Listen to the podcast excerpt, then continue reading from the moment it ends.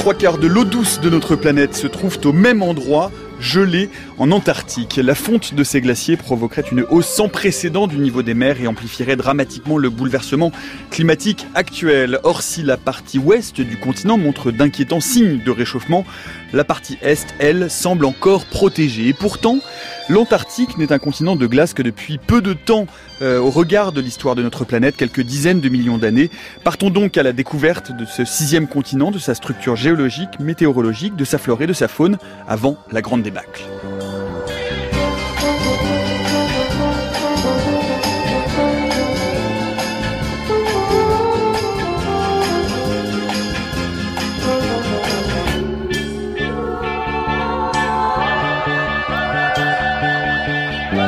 Antarctique, ça glace ou ça casse, c'est le programme Frisquet qui est le nôtre pour l'heure qui vient. Bienvenue dans la méthode scientifique.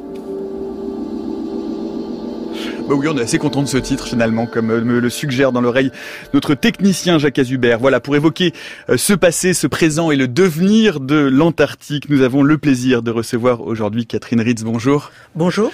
Vous êtes glaciologue, directrice de recherche CNRS à l'Institut des géosciences de l'environnement à l'Université Grenoble-Alpes.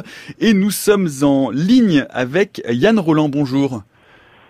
Bonjour. Vous êtes euh, avec nous euh, en ligne depuis euh, Chambéry. Vous êtes maître de conférence à l'Université de Savoie, chercheur au laboratoire Editem pour environnement dynamique, territoire et montagne. Vous pouvez suivre cette émission bien comme tous les jours en direct sur les ondes radiophoniques, en, en différé via notre site franceculture.fr, en podcast sur votre application préférée et en parallèle, comme toujours, sur notre fil Twitter où nous postons tout au long de l'heure un certain nombre de liens vers les études pour compléter l'écoute de ce qui va être dit au cours de cette heure. Et pour commencer, bien impossible de parler de l'Antarctique sans évoquer le nom de nos héros polaires français. Écoutez cette archive de la radiodiffusion française. Nous sommes le 15 février 1947 et le commandant Charcot est sur le point de réitérer l'exploit de Jules Dumont d'Urville un peu plus de 100 ans après. Le commandant Charcot vient d'arriver en vue de la Terre Adélie. Cette nouvelle sonnera pour beaucoup de gens comme un de ces faits divers énigmatiques dont on renonce a priori à pénétrer le sens. Elle représente cependant pour les Français un magnifique exemple de courage et de ténacité. Il y a en effet 101 ans, presque jour pour jour, que les deux corvettes françaises, l'Astrolabe et la Zélée, sous le commandement du capitaine de vaisseau Dumont d'Urville, découvraient dans l'Antarctique une terre inconnue et en prenaient possession au nom de la France. Depuis cette lointaine époque, aucune mission nouvelle n'a été envoyée dans ces coins lointaines où règne pendant dix mois sur douze un mauvais temps continu et où les tempêtes violentes mettent les navires en péril. C'est à l'initiative de M. Paul-Émile Victor qu'est due la mission entreprise aujourd'hui. Elle a pour but de mettre à terre un groupe d'explorateurs et de savants, dirigé par M. Lyotard, qui y demeureront jusqu'à la saison prochaine. Quant au commandant Charcot, c'est un navire en bois de 1050 tonnes, spécialement aménagé pour sa croisière antarctique. Il a donné jusqu'ici les preuves de ses excellentes qualités nautiques. Arrivé à Hobart, en Tasmanie, au début de janvier, il a été malencontreusement retardé par une légère avarie. Ce retard, retard que les autorités de l'île ont largement contribué à diminuer, s'il s'était prolongé, eût pu compromettre définitivement la mission, car la saison d'été, la seule favorable au débarquement, ne dure que quelques semaines. Après ce délai, les vents d'Est reprennent, et les banquises s'accumulent en masse compacte. Malheur à l'imprudent navire qui se laisserait encercler, il serait inévitablement bloqué, sinon broyé par les glaces et son équipage serait contraint d'hiverner sur la banquise. Voilà l'équipage du commandant Charcot euh, qui va retourner en terre d'Adélie un peu plus de 100 ans euh, après l'exploit de Jules Dumont d'Urgeville sur euh, l'Astrolabe et la Zélée. Une réaction peut-être Catherine Ritz à cette archive? Ah, C'est merveilleux de savoir que de, de réentendre ça et de les noms des bateaux aussi, euh, c'est quelque chose. Il y a beaucoup de bases autour de l'Antarctique ou de glaciers qui portent le nom des bateaux. Et euh, le glacier de l'Astrolabe et le glacier de la Zélée mhm. sont euh, juste à côté de, du Mont d'Urville. Mais de la même façon, de la station du Mont d'Urville, de la station, de la station, de la station du Mont d'Urville. Mais il y a d'autres glaciers tout autour de l'Antarctique qui mhm. portent les, les noms de, de stations. Vostok et Mirny étaient aussi les deux premiers bateaux russes à accoster. Et, euh, c'est vraiment l'idée que les bateaux ont pu arriver euh, dans des conditions euh, qui sont pas faciles, qui mm. devaient être encore beaucoup plus difficiles à l'époque. c'est, ça m'impressionne toujours. Yann Roland, votre réaction à cette, à cette archive? Oui, c'est assez fantastique de s'imaginer que euh, ça fait pas longtemps que qu'on a pu euh, aller dans ces dans ces endroits, puisque au début du XXe siècle, ça représentait finalement des terres inaccessibles encore. Donc c'est pas loin de nous. Et c'est émouvant de voir euh, cette histoire qui s'est écoulée. Euh, euh, il y a eu aussi beaucoup de drames, on, en, pourra en reparler un peu plus tard, mais c'est vrai que on, se rend compte combien c'est difficile d'aller dans ces régions.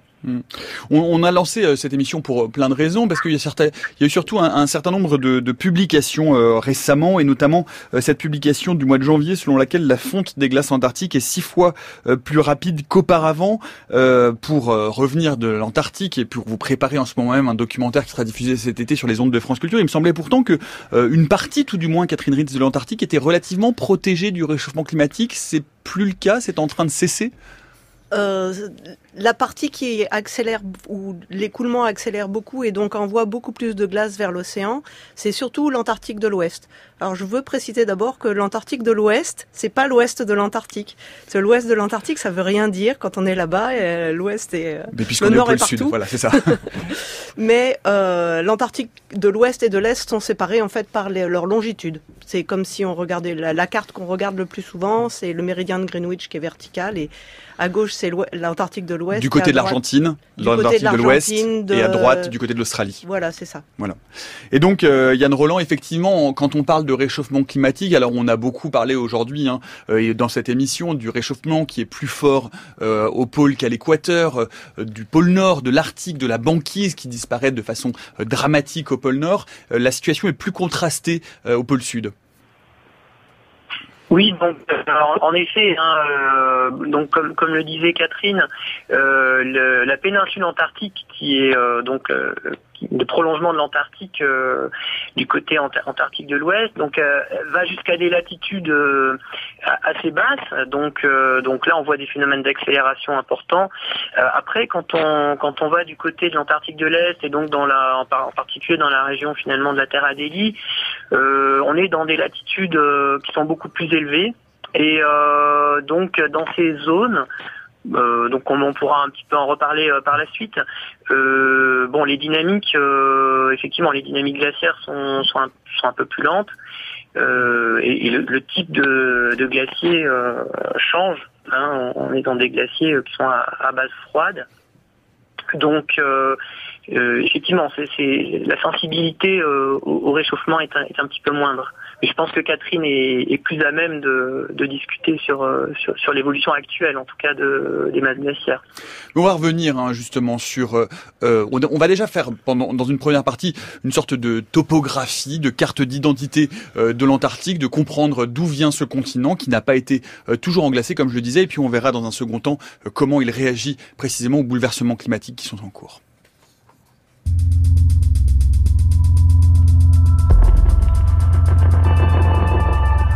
La méthode scientifique, Nicolas Martin. À 16h10, euh, nous parlons d'Antarctique tout au long de cette heure en compagnie de Catherine Ritz et de Yann Roland qui est en ligne avec nous euh, depuis Chambéry. Bah justement, alors peut-être une petite carte d'identité euh, de l'Antarctique, Catherine Ritz. Qu'est-ce que c'est que ce continent? Comment est-ce qu'on peut le définir? Alors c'est un continent qui est immense, qui fait quasiment 5000 par 5000 km et qui est presque essentiellement recouvert de glace et l'épaisseur moyenne c'est 2 km et demi, quelque chose comme ça. Ça veut dire que si on le regardait à, euh, l'échelle d'une pièce, ça serait une immense plaque de verglas de 5 mètres de large et 3, 3 mm d'épaisseur. C'est vraiment quelque chose de très très plat et euh, à Dumont-d'Urville, encore, on voit un petit peu la pente, mais à Concordia où j'étais, là, c'est extrêmement plat, on dirait qu'on est en mer. Et pourtant, Concordia, c'est en altitude. On est à plus de 3300 mètres d'altitude. Oui, en effet, mais c'est la, la, pente s'élève doucement depuis, enfin, assez fortement depuis la, la côte on atteint les, les 2000 mètres au bout de quelques dizaines de kilomètres, enfin une centaine de kilomètres, et après c'est extrêmement plat et la montée est, euh, quasi, hein, c'est un grand grand faux plat et on n'a pas l'impression quand on quand on est au sommet, on, voit on voit pas que c'est un sommet, pas du tout. Mm. Oui, c'est très très effectivement, c'est une de très grande, de vastes plaines euh, glacées. Euh, un mot peut-être aussi, euh, Yann Roland, qu'il est important de comprendre, c'est qu'effectivement, l'Antarctique, c'est une calotte glaciaire, c'est une calotte glaciaire d'eau douce pour la très large majorité, et c'est une calotte glaciaire à tel point que la croûte terrestre est parfois sous le niveau de la mer.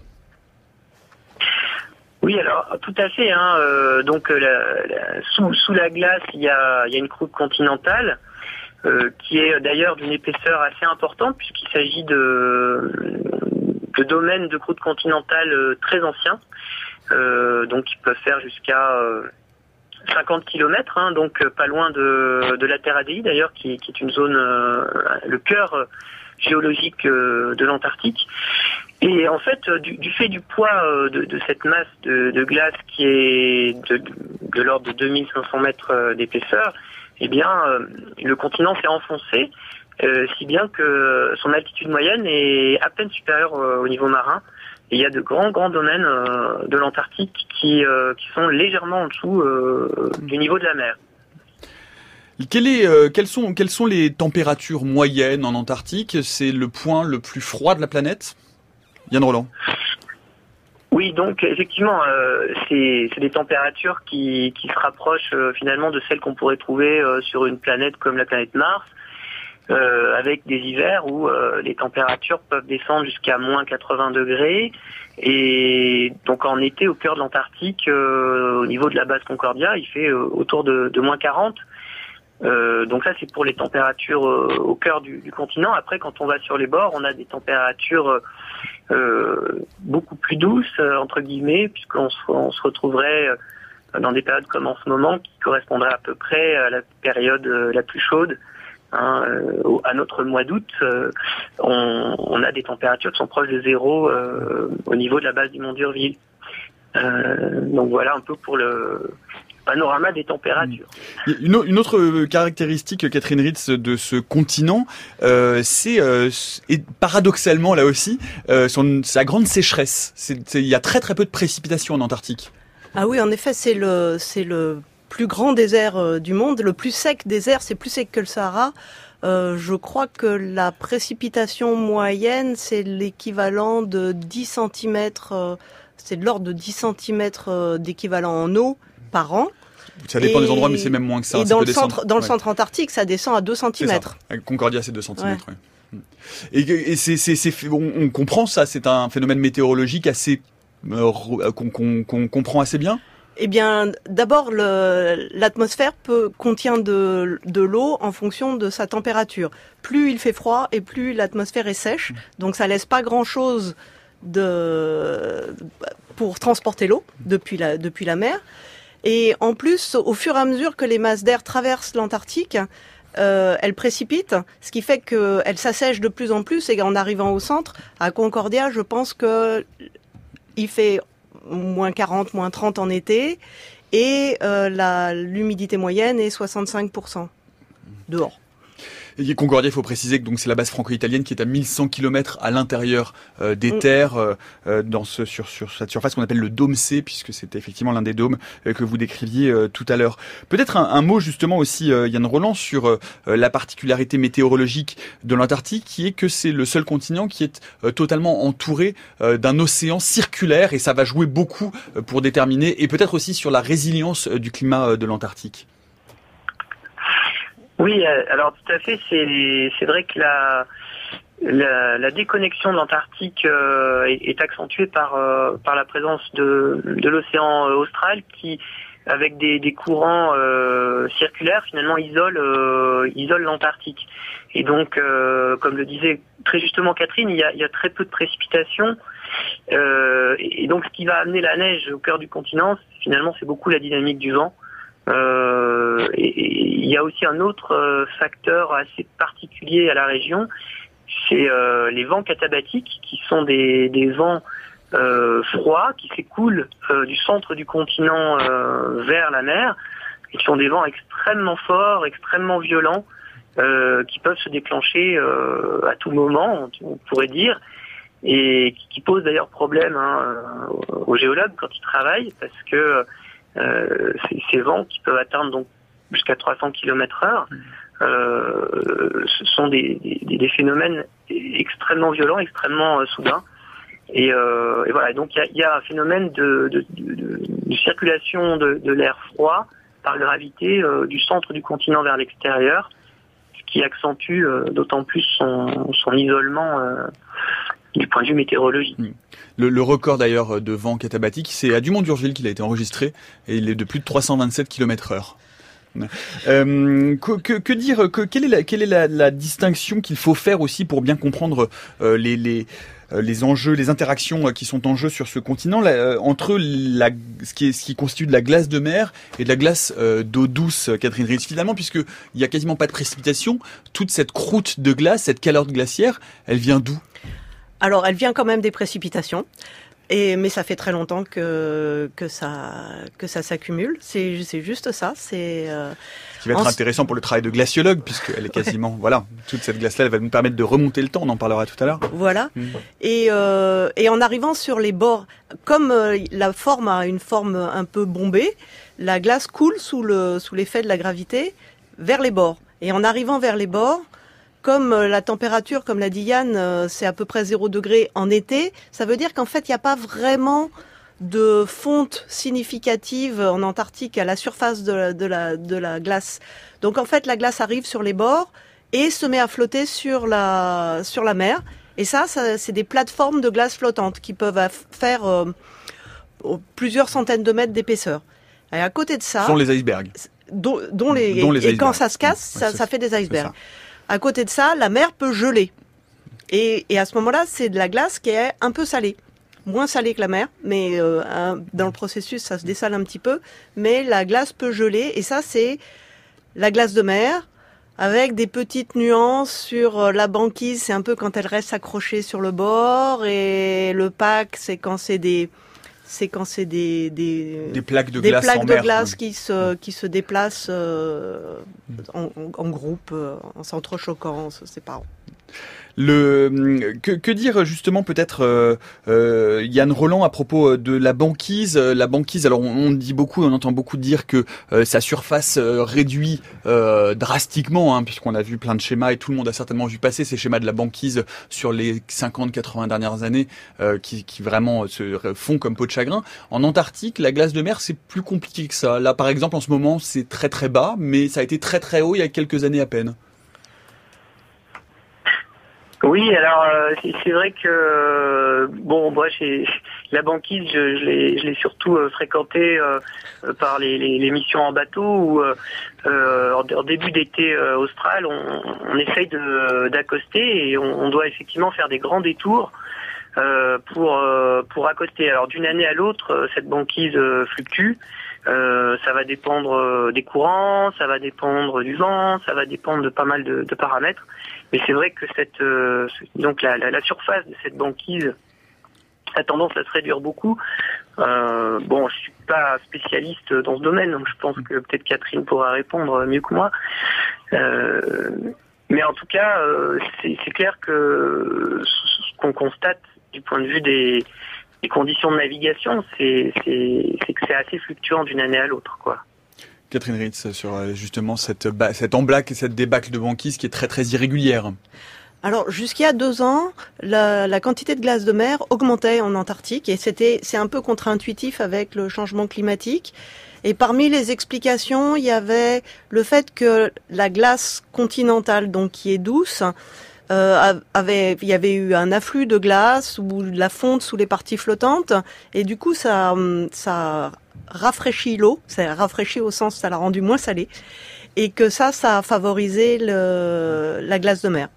Et puis depuis deux ans, il y a un recul de la glace de mer, et là j'avoue que j'ai pas suivi les explications de elles sont encore, euh, c'est encore très mystérieux hein, sur ces sur ces variations de la glace de mer. Pour le moment, il n'y a pas euh, d'explication très très nette. Peut-être un mot euh, pour parler un peu cette fois-ci de, de, géologie. On parlait de l'Antarctique de l'Ouest et de l'Antarctique de l'Est. Effectivement, quand on regarde une carte de l'Antarctique, il y a presque deux morceaux. Il y a une énorme masse continentale qui est l'Antarctique de l'Est, et puis une plus petite masse continentale très très effilée qui remonte vers la pointe de l'Argentine, qui est l'Antarctique de l'Ouest. Ça veut dire qu'en termes de géologie, ce sont deux continents distincts. Roland Oui, alors en effet, hein, l'Antarctique, c'est une mosaïque, une mosaïque de blocs continentaux d'âges différents. alors, le cœur le, plus vieux finalement de l'Antarctique, il correspond à la, région de, de Terre Adélie, qui trouve son équivalent aussi en Australie, euh, de l'autre côté euh, de l'océan, puisque ces, deux continents ont été séparés par, l'océan austral euh, il, y a à peu près depuis, 80, depuis 90 millions d'années. Donc les, les, roches qu'on trouve au cœur de l'Antarctique sont des roches qui datent de 2,5 milliards d'années. Donc il s'agit de roches de très haute température qui, qui, correspondent à la partie inférieure de, de, la croûte et qui sont qui ont été remontées par euh, par des processus d'érosion. Euh, donc ce domaine-là, euh, on, a travaillé dessus en, détail euh, sur, sur, la région de euh, quand on a fait la carte géologique. cette zone est bordée par des domaines plus jeunes qui ont été accolés progressivement au cœur du continent qu'on appelle le craton, hein, c'est cette zone centrale. Et, donc, quand on va euh, du côté euh, de la chaîne transantarctique, finalement qui coupe en deux euh, l'Antarctique, on, va vers des terrains qui sont plus jeunes. Donc, on, a pu montrer il y a quelques années que les terrains qui, bordent la Terre Adélie vers le glacier de, de Mertz, ce qui est la limite finalement de, de la zone administrée par la France, là, cette région est caractérisée par des roches qui ont à peu près 500 millions d'années. Et puis ensuite, euh, quand on va sur la bordure euh, finalement de l'Antarctique, du côté euh, Pacifique, ben on a dans la péninsule antarctique, on a une région qui est, qui est active tectoniquement. il y a des volcans, il y a une zone de, subduction qui, qui, va se prolonger après le long de, de l'Amérique latine. Euh, et, donc, euh, ces, régions sont beaucoup plus jeunes au regard euh, de l'Antarctique de l'Est. elles ont été, disons, elles sont toujours avec une, activité volcanique, d'ailleurs qu'on peut qu'on peut tracer même sous la sous la glace par endroits. Et, voilà, donc effectivement, on a on a on, a des, des, reliefs. Hein. on a une chaîne transantarctique qui dépasse de la calotte avec des, montagnes qui atteignent les, les 5000 mètres quand même. Euh, donc il dépasse significativement de la calotte. Euh, et, ça, c'est parce qu'on a une tectonique active euh, dans cette région, alors que l'Antarctique de l'Est est une région qui est beaucoup plus ancienne, et donc si on va dans le cœur de, cette, de, ce domaine, eh bien, il n'y a quasiment plus aucune activité tectonique depuis 2 milliards d'années environ. Et ce qui est intéressant finalement, c'est que cette, cette, cette, péninsule antarctique, en fait, c'est le prolongement de la cordillère des Andes, Catherine Ritz. Euh, ça, ça, a l'air. On a l'impression qu'il y, y, a une chaîne de montagnes qui fait les Rocheuses, la, la, mm. cordillère des Andes, et puis ensuite qui se prolonge même euh, sur la péninsule et la, la, chaîne transantarctique. En fait, il y a un petit zigzag, et puis ça, c'est quand on regarde une carte, c'est ce qu'on voit. Moi, je suis pas géologue, donc j'ai du mal à savoir exactement ce qu'il en est, mais c'est l'impression que ça donne. En tout cas, c'est magnifique à survoler. Yann Roland, sur le, le prolongement de, de, la cordillère des Andes.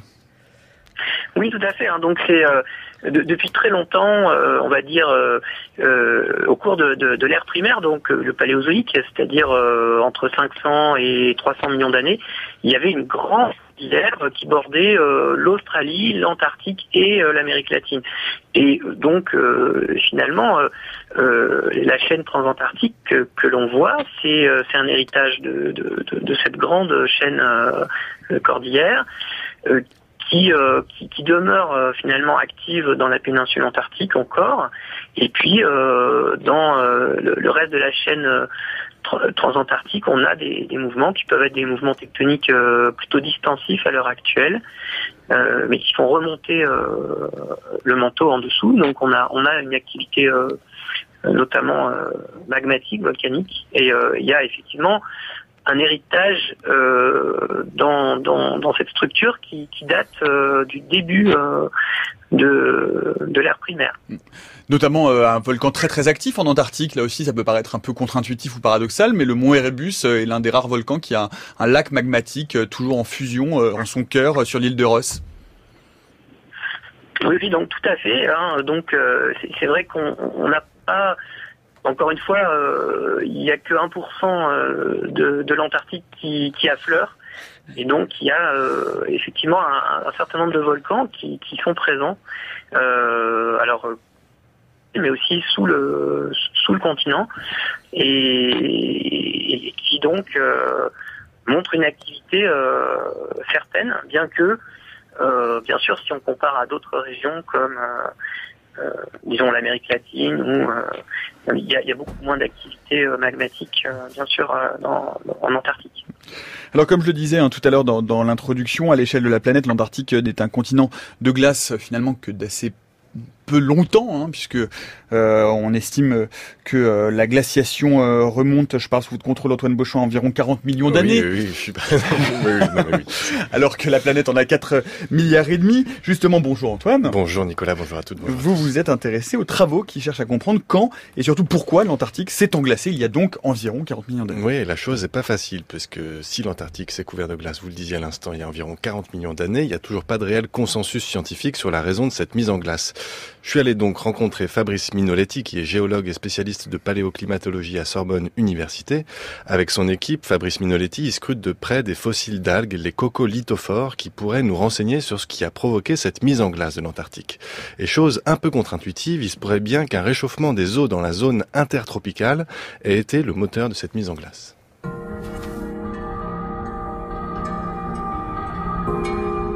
On travaille sur des sédiments. Euh, les sédiments, c'est euh, des, roches qui se forment au fond des, océans à plusieurs euh, centaines ou milliers de mètres. Et elles s'accumulent en permanence. Donc ça veut dire que chaque couche a un âge précis et elle, est formée dans des conditions climatiques données. Donc si on étudie plusieurs échantillons à une localité, ben, on a une évolution temporelle. Donc euh, ensuite, il faut savoir que euh, ces sédiments sont composés euh, de fossiles. Alors bien sûr, ce n'est pas des huîtres et des, ammonites, hein. c'est des fossiles de très petite dimension. Hein. Il y en a principalement deux types, qu'on appelle les foraminifères planctoniques, donc qui vivent dans les eaux de surface ou pas loin, et qui font des coquilles tout au long de leur cycle de vie. Donc ça, c'est en gros des animaux. Hein.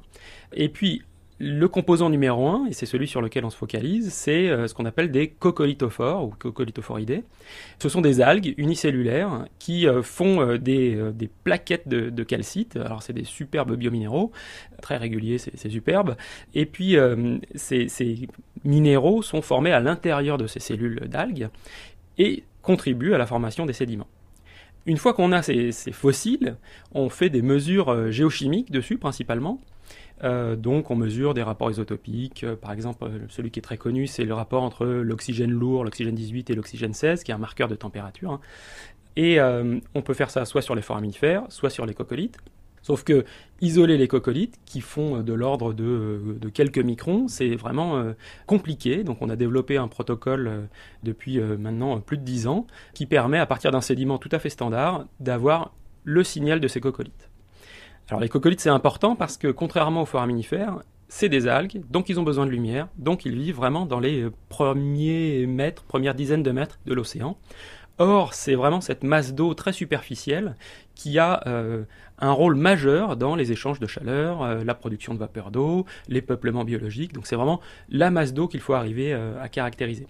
Et les foraminifères, le font bien, mais les coccolithes c'est mieux. Voilà. Donc on a développé vraiment ce, protocole, il y a eu beaucoup d'énergie dépensée là-dedans. Et il y a eu aussi tout un aspect euh, de travail avec des biologistes, puisque euh, ces minéraux sont produits à l'intérieur de cellules et il y a une empreinte biologique à l'enregistrement de la température. Donc il a fallu comprendre comment fonctionnaient les cellules, donc c'est assez finalement contre-intuitif hein, pour faire de la paléoclimatologie. Il a fallu comprendre comment ces cellules euh, fonctionnaient pour savoir comment elles enregistraient les paramètres de l'environnement et comment du coup on pouvait les, retranscrire et les, évaluer pour le passé.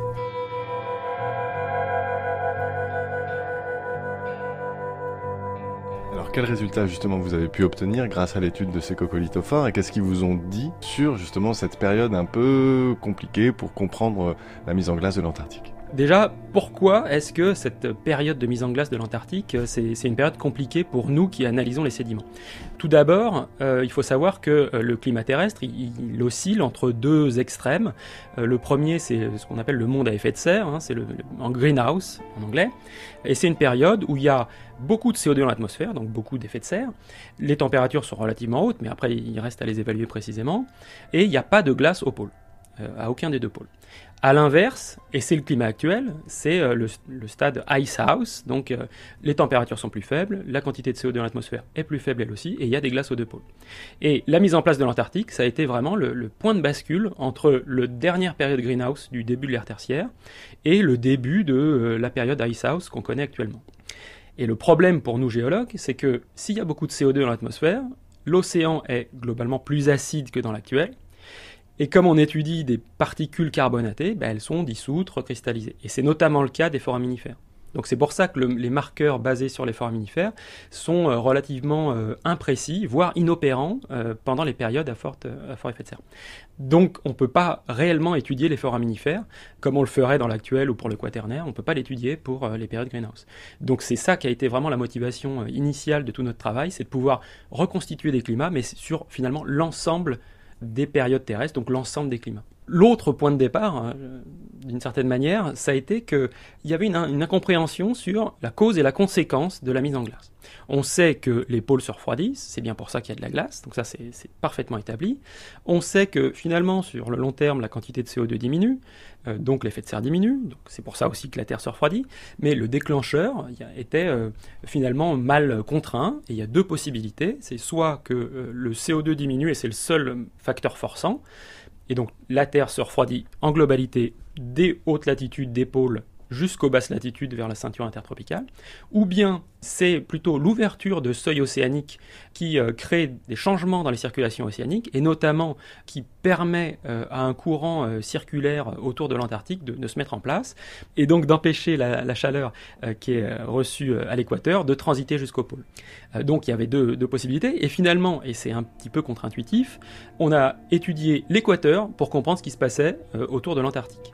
Et on a mis en évidence par l'étude des coccolithes et la compréhension de tout ce qui se passe à l'intérieur des cellules qu'il euh, ben, y avait une phase de réchauffement de l'équateur qui précédait la mise en glace permanente de l'Antarctique. Le but ultime de tous ces travaux, c'est bien sûr connaître l'évolution climatique de la Terre, euh, mais c'est aussi arriver à réconcilier le monde des marqueurs et le monde des modèles numériques pour être assuré que les modèles numériques permettent, quelles que soient les conditions de l'environnement, de retrouver la réalité environnementale. Et ça, ça a un impact euh, très clair sur la compréhension euh, du climat futur, hein, de l'Anthropocène, puisqu'on a des pressions de CO2 qui vont augmenter euh, malheureusement, et ça permettra d'anticiper l'évolution de la Terre.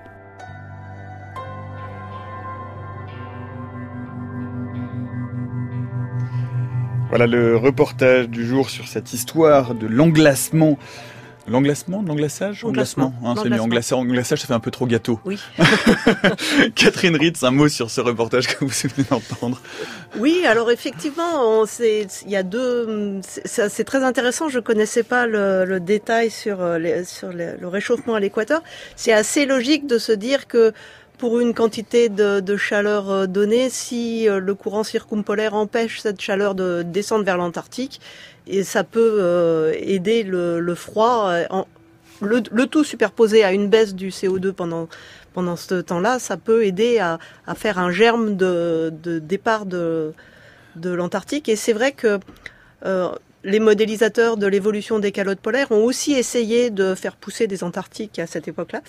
Et, et euh, ça reste encore euh, débattu de savoir quel est le, si c'est l'association des deux processus, si euh, un seul un seul suffisait ou et c'est c'est vrai que c'est c'est très intéressant parce que ça, comme le disait votre intervenant, c'est c'est en, en, testant les modèles dans des conditions franchement différentes, qu'on peut euh, vérifier qu'on a bien tout compris. Yann Roland, votre euh, sentiment vis-à-vis de ce reportage? Bah écoutez, c'est pareil. Je, je, je, découvre euh, cette étude dans le détail. Je, ne la connaissais pas dans le détail. et on, se rend compte en fait quand on travaille sur ces transitions que c'est extrêmement complexe en fait. Hein, les processus qui mènent euh, à des englacements ou, au contraire des réchauffements importants qui vont qui vont déglacer. Et euh, il y a notamment euh, un facteur très très important aussi, qui est celui donc dans le l'abaissement des, des, teneurs en CO2, qui est celui de, de l'érosion des reliefs, parce que 40 millions d'années, c'est aussi le moment où se construisent les grandes chaînes de montagnes, donc l'Himalaya, les Alpes, etc. Et c'est au travers aussi de ces grands, de ces grandes chaînes de montagnes, des processus qui ont cours, notamment d'érosion des, silicates, qu'on va avoir un puits de, CO2 très important et qui donc va aussi contribuer à, à l'abaissement des températures. Donc on, voit qu'il y a pas mal de choses qui se conjuguent euh, et ensuite pour, pour euh, la petite goutte d'eau qui, va déclencher les choses, c'est effectivement euh, très complexe.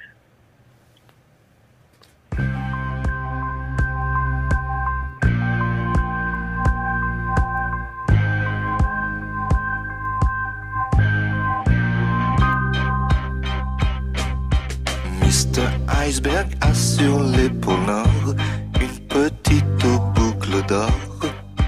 Et sur l'épaule sud, une grande solitude. Mr. Iceberg hausse l'épaule nord pour secouer la fille qui dort. Puis hausse l'épaule sud comme à l'habitude. Mr. Iceberg,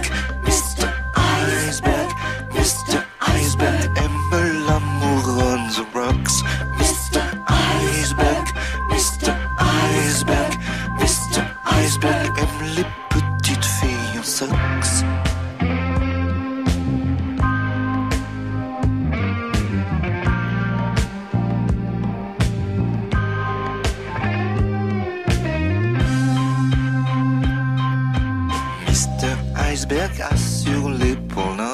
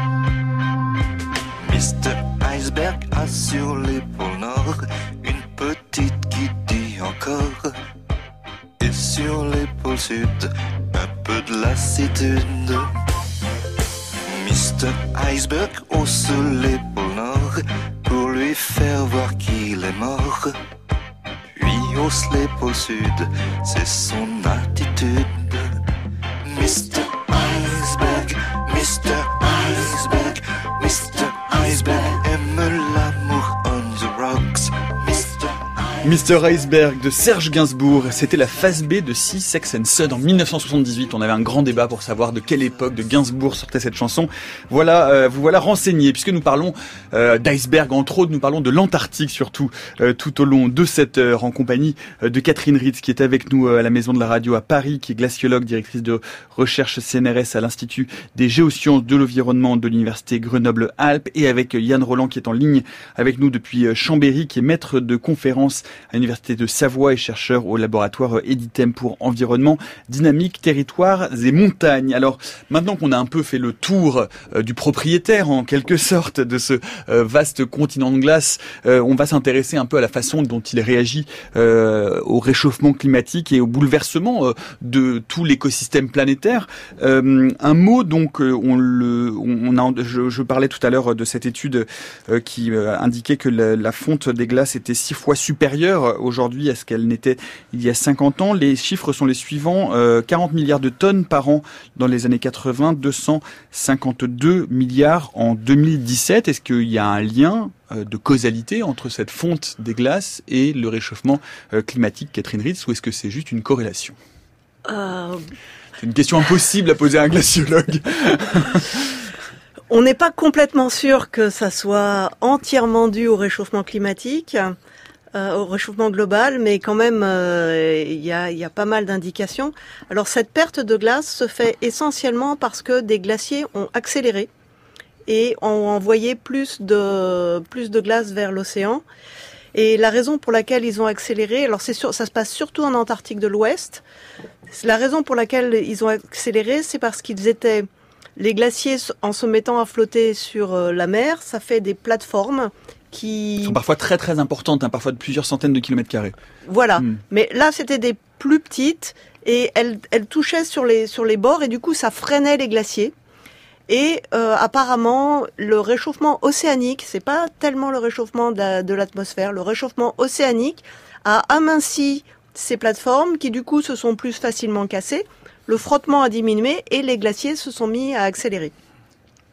Et ça, comme euh, en Antarctique de l'Ouest, le socle est franchement en dessous du niveau de la mer et même le socle continental. Le socle continental est, franchement au-dessus du, en dessous du niveau de la mer. Hmm cette situation euh, mécaniquement est instable et donc c'est ça ça peut se ça il y a un cercle vicieux de, de recul de, de l'endroit où les glaciers se mettent à flotter et euh, et euh, on, on pense que un des glaciers, un des deux glaciers qui ont fait perdre le plus de masse euh, est déjà parti dans cette instabilité. Il est, est c'est le glacier de Pine Island. D'accord.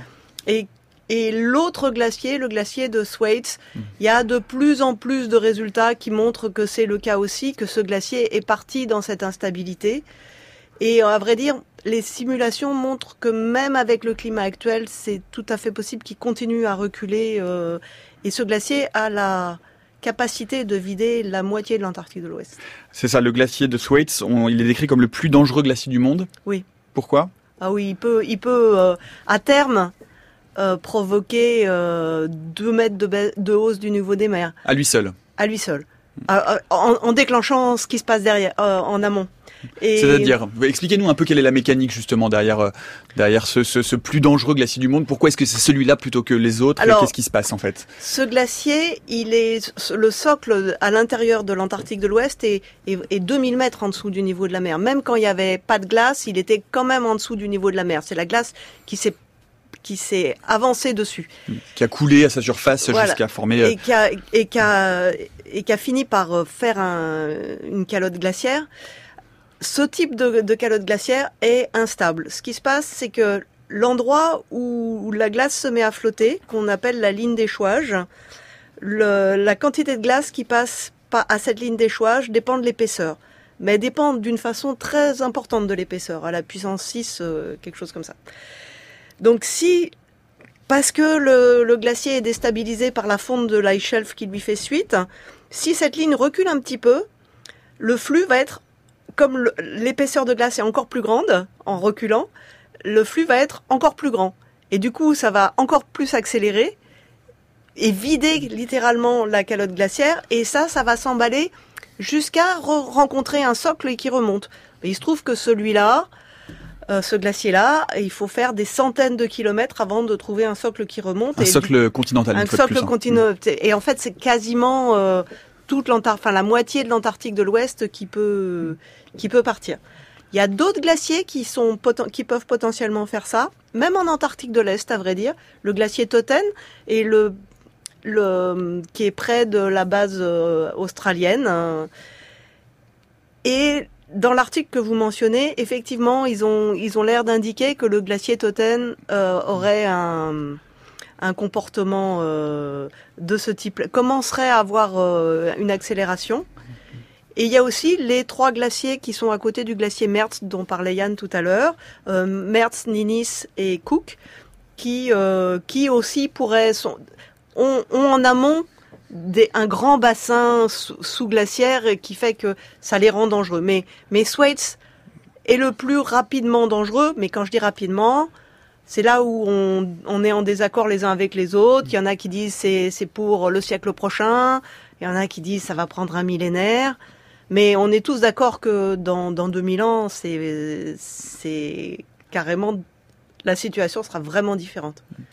Yann Roland, à ce, ce propos justement sur la fonte des glaciers antarctiques, pourquoi est-ce que c'est si compliqué euh, de euh, faire, euh, de, dépasser le stade de la corrélation et de dire aujourd'hui il y a un lien de causalité entre le changement climatique, le réchauffement climatique, qui soit d'ailleurs celui de l'atmosphère ou de l'océan, hein, qui est une conséquence vraisemblable du changement, de l'augmentation anthropique des températures, et la fonte des glaciers. Pourquoi c'est compliqué de faire ce lien?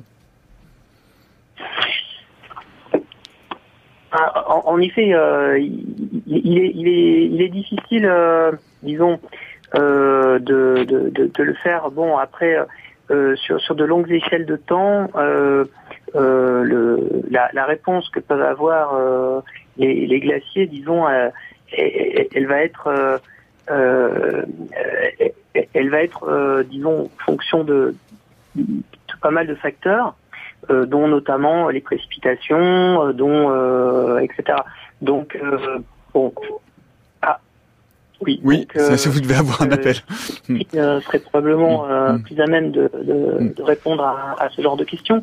Euh, parce que bon, moi je travaille plutôt à l'échelle euh, des dizaines de millions d'années, donc un peu plus difficile. Euh, mais effectivement, on n'a pas que le paramètre température qui va jouer et comme le disait Catherine, notamment la, la géométrie euh, du socle qui est sous les glaciers euh, va être euh, un, facteur important pour, pour caractériser l'écoulement des, des, glaciers. Catherine Ritz, pourquoi c'est aussi compliqué de, d'établir un lien de causalité qui paraît, qui peut paraître évident de l'extérieur, mais encore une fois, mm. l'extérieur n'est pas scientifique, donc.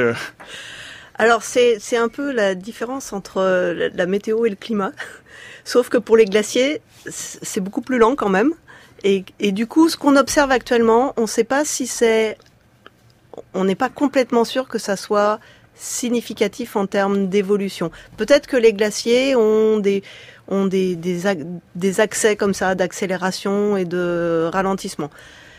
Ce qu'il faut voir, c'est qu'on n'a pas énormément de, on n'a pas des données sur une grande durée. On a des données, des vraies données qu'on peut utiliser pour euh, pour euh, mieux quantifier les choses que depuis qu'il y a des satellites, et ça veut dire 20-30 ans. Donc euh, en 20-30 ans, on, on, a du mal à, à, voir si les évolutions sont, sont sur la durée ou pas. C'est vraiment la grande question, c'est c'est euh, plus on va avancer dans le temps et plus on aura de certitude parce qu'on aura plus de données, une plus grande durée de, de données. Mmh. Et c'est un on a une, on pense vraiment que ce qui se passe actuellement, ça a été des masses d'eau chaude, du fond des océans, qui sont relativement chaudes par rapport à la glace, qui ont provoqué la fonte des, des parties flottantes.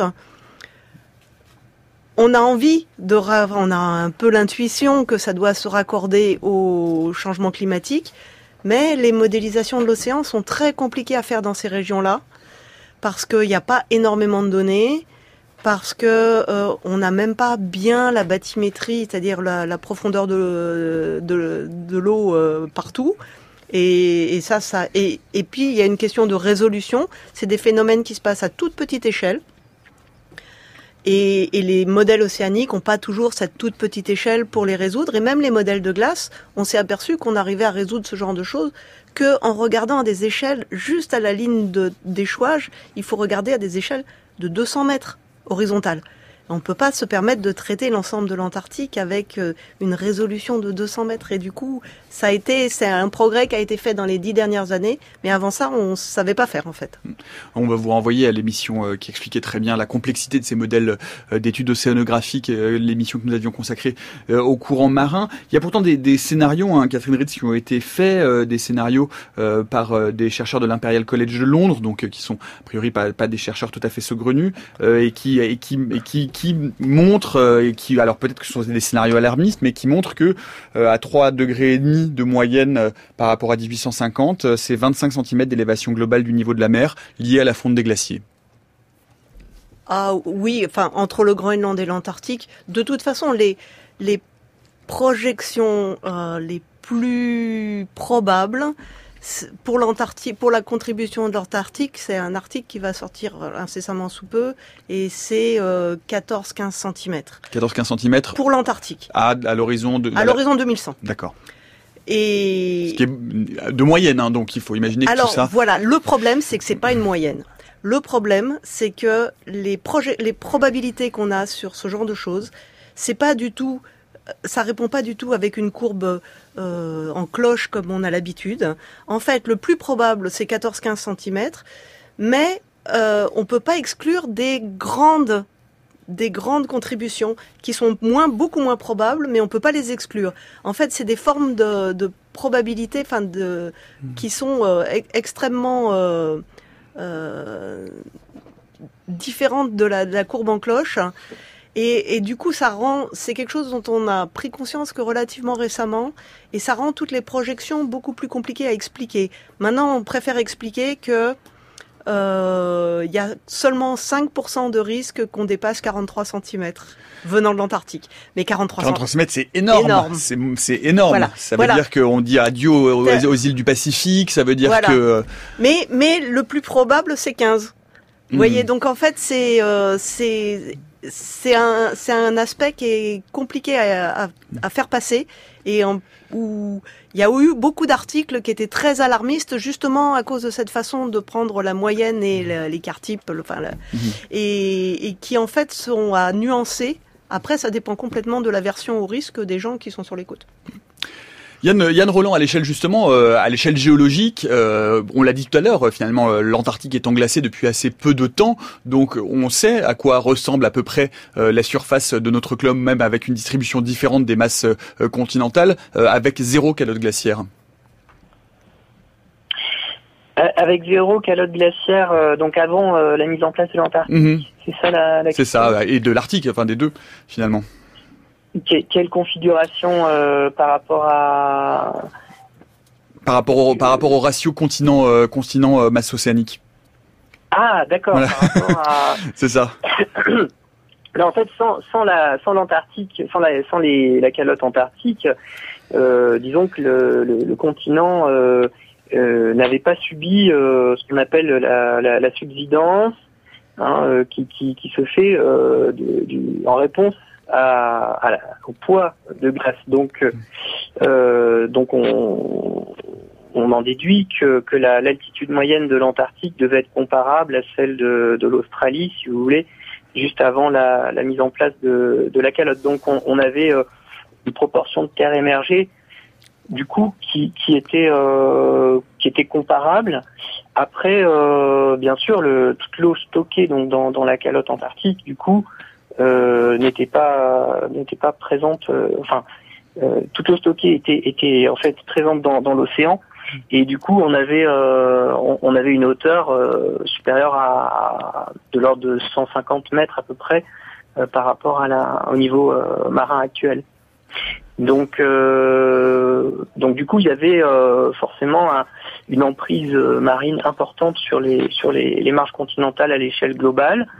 Euh, les lignes de côte étaient très très à l'intérieur euh, des terres.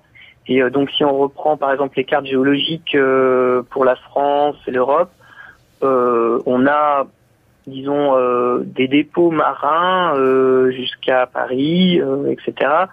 euh, pour cette époque qui, qui précède euh, la mise en place de l'Antarctique par exemple.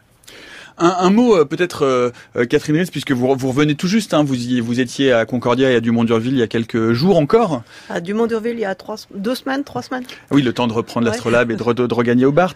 Euh, peut-être un mot aussi, euh, puisqu'il y a beaucoup, euh, à Dumont-Durville, il y a beaucoup de travaux en ornithologie. Alors vraiment juste en quelques mots, mais on, il y a quelques travaux aujourd'hui qui montrent que bah, l'Antarctique, malgré la protection du courant circumpolaire, quand même, eh bien, il y a des, des plastiques qui arrivent, il y a des polluants qui arrivent, euh, notamment des perturbateurs endocriniens qui sont étudiés sur les populations d'oiseaux marins euh, qui sont en bout de chaîne alimentaire. Euh, oui, alors sur les, les sur les polluants, je j'ai pas vraiment d'idée. Euh, c'est clair qu'il y a, y, y malgré le courant circumpolaire, il y a, il y a des pollutions qui arrivent à passer et, la, et que la biologie est affectée par euh, le changement climatique. Et rien que les changements de glace, euh, de glace de mer d'une année sur l'autre, les populations de manchots, il y a eu des années où euh, où les populations de manchots ont eu zéro succès de reproduction. L'année que dernière, notamment les manchots Adélie. ouais, il y a cinq ans, il y a les manchots Adélie, il y avait plus aucun manchot quand je suis revenue euh, à Dumont-Durville parce que aucun poussin n'avait survécu. La glace de mer était trop loin et il y avait eu deux jours de pluie qui sont mortels pour les, pour les poussins qui ne sont pas étanches. Oui, et puis il y a eu il y a une étude hein, assez récente qui dit que les manchots est l'espèce euh, endémique et un peu euh, symbolique de l'Antarctique, pourrait elle-même euh, être en danger. Peut-être un, mot également, Catherine Ries, pour conclure aujourd'hui. quels sont les travaux justement de glaciologie qui sont en cours à Concordia? Qu'est-ce qu'on attend aujourd'hui dans l'étude de ces carottes? Je crois qu'à côté de Concordia, on a trouvé un lieu d'exploration en, glaciologie très profond qui devrait nous permettre justement d'un peu mieux modéliser le paléoclimat. Oui, alors le un des challenges des gens qui font des carottes de glace, c'est de remonter à un million et demi d'années, parce qu'il s'est passé quelque chose il y a un million, un million deux d'années. Ce qui s'est passé, c'est que le cycle entre période glaciaire et période interglaciaire, qui est actuellement de 100 000 ans, était avant avant ce, changement était de 40 000 ans. Et on ne sait pas très bien pourquoi. On, a des, suspects, euh, le, CO2, l'insolation, mais, euh, mais on n'a pas de données sur le CO2 au cours du temps suffisamment détaillées pour pouvoir retrancher entre les, entre les hypothèses. Donc, euh, toute la communauté des carottes de glace, euh, un des grands challenges, c'est de trouver des endroits où la glace aurait un million et demi d'années. Il se trouve que autour de Concordia, nos, critères pour euh, obtenir ça, c'est avoir peu d'accumulation dans les régions centrales pour pas être gêné par l'écoulement, euh, et puis que ça fasse pas de, de, bourrelet au fond, enfin de, perturbations au fond. Et, euh, et finalement, on est arrivé à la conclusion que Concordia même, c'était un peu trop épais, mais qu'il fallait chercher s'il n'y avait pas une petite montagne bien plate. Dans une montagne plate, déjà, c'est pas super facile à trouver et euh, dans les environs. Et euh, après, on a donc fait, alors ça c'est dans une coopération internationale euh, américaine, australienne et européenne. Il y a eu des vols avions qui ont mesuré le socle rocheux et les couches parce que dans la glace, par radar, on voit des couches internes qui sont des horizons de, de même âge, qui sont provoqués vraisemblablement par les volcans. Et euh, donc on a fait une carte de, des environs, on a trouvé un endroit qui nous paraissait bien, qu'on a appelé Little Domsey. Le petit euh, Domsey, le petit parce que c'est pas très loin du Domsey où est Concordia. Et puis c'est un petit dôme aussi, c'est un dôme, c'est une épaule si on veut, mais qui est seulement deux mètres en dessous. Hein. Hmm. Et, euh, et puis ensuite on a fait des mesures avec un radar au sol qui permettait une encore meilleure euh, définition. Et on a fini par trouver deux petites taches qui nous paraissent vraiment bien. Et, donc, il va prochainement, il y a sans doute y avoir euh, un forage glaciaire à cet endroit-là. Ça va mettre 4-5 ans. Hein. Euh, mais on suivra ça avec attention. Merci beaucoup en tout cas euh, à tous les deux d'être venus nous parler de ce continent antarctique. Merci Catherine Ritz, merci beaucoup Yann Roland. On fait un petit clin d'œil à nos camarades de l'Institut polaire, l'Institut Polémite Victor qui gère toutes les missions scientifiques en Antarctique. Et puis un mot pour vous dire que si vous êtes curieux de l'Antarctique, eh bien il va, falloir patienter jusqu'à cet été pour écouter le documentaire, la série documentaire que j'ai la chance de pouvoir aller tourner en décembre dernier justement à la station du Mont d'Urville. Merci beaucoup à toute l'équipe de la méthode scientifique. Eve Etienne, Léonore Pérez, Céline Lezen, Antoine Beauchamp, Noémie Naguette Saint-Vulfranc, Olivier Bétard à la réalisation, Jacques Hubert à la technique. Dans le prochain épisode de la méthode scientifique, demain, nous aborderons un dossier que l'on peut qualifier d'un petit peu sensible en ce moment dans notre pays. Il sera question du glyphosate. Pourquoi tant de désaccords après le documentaire qui a été diffusé sur France 2 Pourquoi ne peut-on trouver un consensus scientifique sur la question euh, de ce pesticide de Monsanto? Quelle solution pour en sortir? On en parle demain à 16h jusqu'à preuve du contraire.